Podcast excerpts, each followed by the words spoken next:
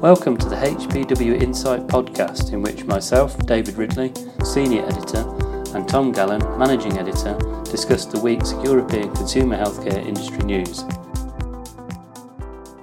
So Dave, what have you been writing about in HPW Insight this week? So one story that I published was on prebiotics and probiotics in the European Union. So there's been quite a bit of movement on the market in terms of regulation and whether or not you can put a food supplement on the market with the term probiotic or prebiotic on the label, which is currently not allowed at a pan-European level. So this is a massive multi-billion dollar market now in the region. And the issue is really that the standard kind of definitions of probiotic and prebiotic include a health claim in the definition itself. So, for example, the World Health Organization definition is of probiotic is a live microorganism which, when administered in adequate amounts, confer a health benefit on the host. So, as you can see, the end bit where it says confer a health benefit for the European regulator, specifically EFSA, means that it contains a health claim, and it's not been allowed. So technically, you can't put that on the packaging.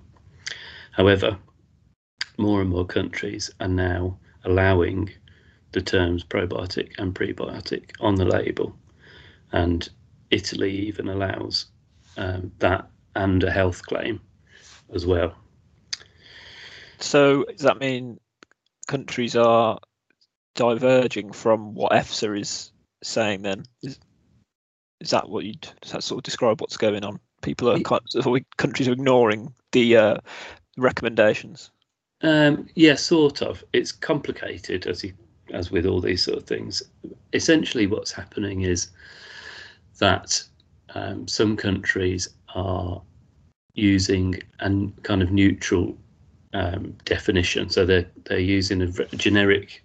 They're allowing a generic descriptor, so basically, of a probiotic or a prebiotic, without the health claim, and so this allows them to kind of get around the regulation, because technically they're not using a health claim if they use probiotic and prebiotic on the label.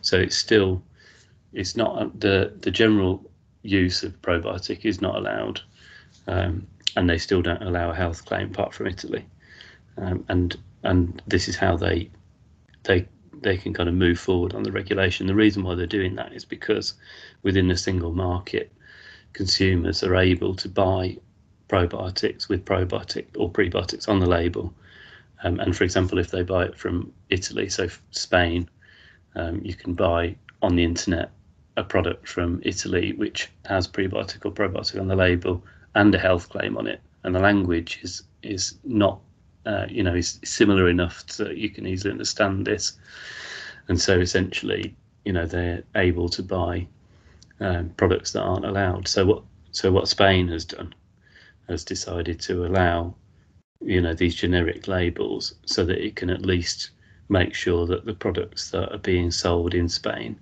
are safe, and that is the kind of pragmatic approach that they've taken. So that's one interesting topic that you've had a look at this week, probiotics. You've also been looking at the growing CBD market, specifically in the UK. There's been some regulatory changes that you've highlighted this week. Yeah, so that's another big ingredient in the wellness, stroke food supplement space. And as readers who have been following our wellness content will know, we've covered CBD a lot in the UK and Europe, where the regulatory landscape has been dynamic, not always clear, quite interesting to write about. So the UK has taken the approach of following the novel food route, following the European Union, but now is separate. After Brexit, is doing its own thing, but it's still carrying on with that framework, and it's had this deadline of 31st of March 2020, so the end of this month, for products on the UK market to be linked to a validated novel food application submitted to FSA before the end of this month. But really at the last minute has changed this slightly. So it's now allowing any product linked to an application. So not necessarily validated, but just an application submitted for a product that's currently on the market can stay on the market after the 31st of March. And also there's the really important additional thing that they have to have been on the market already when EFSA announced this policy last February. So why has the FSA made this last minute change then? Well, it's not entirely transparent, but I think that it's a combination of having a lot of applications quite late on, even though, you know, companies have had a long time to submit. I mean, we don't know how many applications there are. We don't know when they were submitted, but the FSA comments on this suggest that, you know, they've had a lot, and that maybe they haven't got the capacity to process all of those applications. I mean, the thing is with the timing is they couldn't really do anything until the UK was out of the European Union, because before that point, you know, it would all be dealt with via European Food Safety Authority. So it had to wait until the beginning of this year before it could do anything with applications. So that, you know, that's only, what's that, 4 months. And then there's all this other work to do with Brexit. You know, it's a general food regulator in the country, so there's all this other work that it has to do. So where CBD was, you know, in that hierarchy of work, we also don't know. But I think also maybe there are worries about enforcement. There's definitely been worries about enforcement from industry and from the experts we've spoken to, where there's some, I don't know what you could say, maybe scepticism as to whether the local trading standards offices and officers who are tasked with basically enforcing these novel food regulations will be ready to kind of deal with the, you know, the products in their area on the market, you know, in the retail stores in their constituencies or the companies that are operating there, to sort out which companies, which products are compliant and which aren't, and, you know, taking whatever action it would be in order to move non-compliant products to compliance or take them off the market. You know, these are all still open questions. So yeah, it's a complicated situation, I think, and I think it's important to stress, and you know, a lot of people I've spoken to have stressed this, that the FSA are trying to take again a pragmatic approach, because they don't want to destroy a market which is now very big, and consumers really want to be able to buy CBD products and are used to being able to buy them. And so it's trying to find a middle ground between allowing products to stay on the market as long as they can show that they're safe, and you know that they do what they say they do in terms of, well, they have what they say they have in them in terms of the CBD levels, and not having you know, any dangerous kind of side products or chemicals in there, or THC more importantly. So it's trying, but I think it's very difficult, because essentially the market just blew up and already exists, so they're kind of regulating backwards in a sense. Yeah, but it sounds like from industry's point of view, for now at least, you know, this is a positive development, because potentially, you know, in a few, as you said, that with that 31st of March deadline, could have had a lot of companies, you know, in this kind of potentially having products on shelves that weren't legally allowed to be there. Mm. Whereas now, you know, we're going to have, I assume, you know, far more of the companies will be kind of covered by these new requirements, meaning that you won't see, you know, mass emptying of CBD products from shelves. Exactly. Yeah, it definitely gives industry a bit more time. So, yeah, as I mentioned, you also wrote about CBD this week, and you wrote about one of the consortia. Yeah, that's right. That have managed to get validated novel food applications in.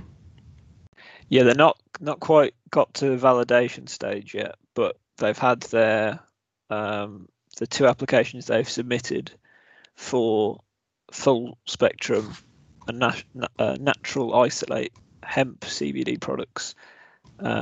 Those applications have been considered by the FSA to be compliant with administrative requirements, which is like the first step, as we understand it, and full validation will follow.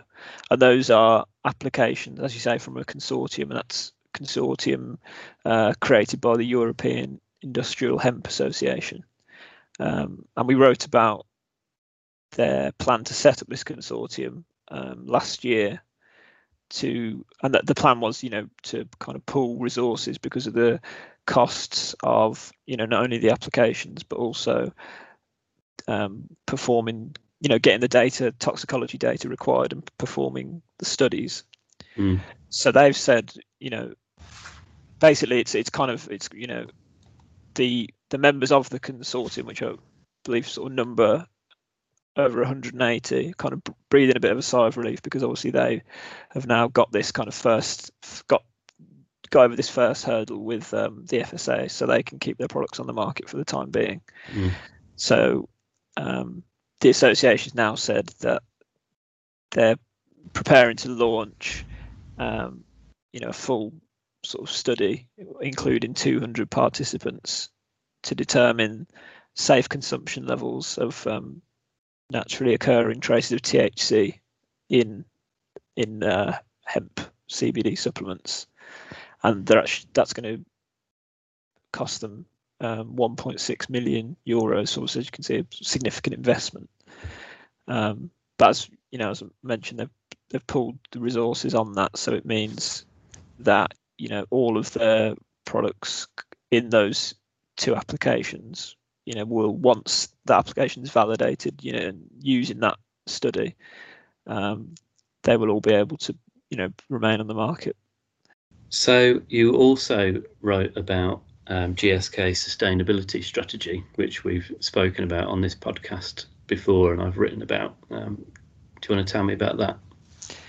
Yeah, this was an interesting development, as you say, kind of in line with what we already knew about GSK and what they have been doing with sustainability in mind, because I think it was end of last year they set out these sort of sustainability targets for across the whole company, and they also kind of gave a few targets specifically for consumer health products. One of the kind of standout ones being setting the target for all of their consumer packaging to be recyclable or reusable, where quality and safety permits, by 2025. So the story I've written regarding this is the fact that GSK has joined this consortium set up by a company called Pulpex, which is a sustainable packaging technology company, which has actually been established by a venture management firm and spirits producer Diageo. And GSK has joined this consortium alongside other consumer good multinationals, Unilever and PepsiCo. And Pulpex set up the consortium and invited these, you know, large multinationals to join to test out their packaging technology, which they describe as a first of its kind scalable paper bottle that is 100% PET free. So what GSK have said is they're going to kind of explore the technology, see how it will work, and do some, you know, kind of design and pilots around three brands in the consumer portfolio, which is the Centrum multivitamins, Sensodyne oral care products, and Parodontax gum care products. So Centrum and Sensodyne particularly, I mean, these are, you know, some of GSK's biggest brands. I think Sensodyne's been one of their sort of fastest growing brands for the past few years now. And Centrum, obviously, they picked up when they created the joint venture with Pfizer. So, you know, it's really, it's not sort of kind of small tail brands. These are like major global brands. So, you know, that would, you know, I would imagine if they could make that, you know, use the Pulpex technology, you know, that would go, you know, a significant way to, you know, meeting that 2025 target. That's all for this week. Tune in next time for more analysis of recent consumer healthcare industry news. Don't forget to sign up for our daily news alert to get the latest HPW Insight story straight into your inbox. Take care. See you next week.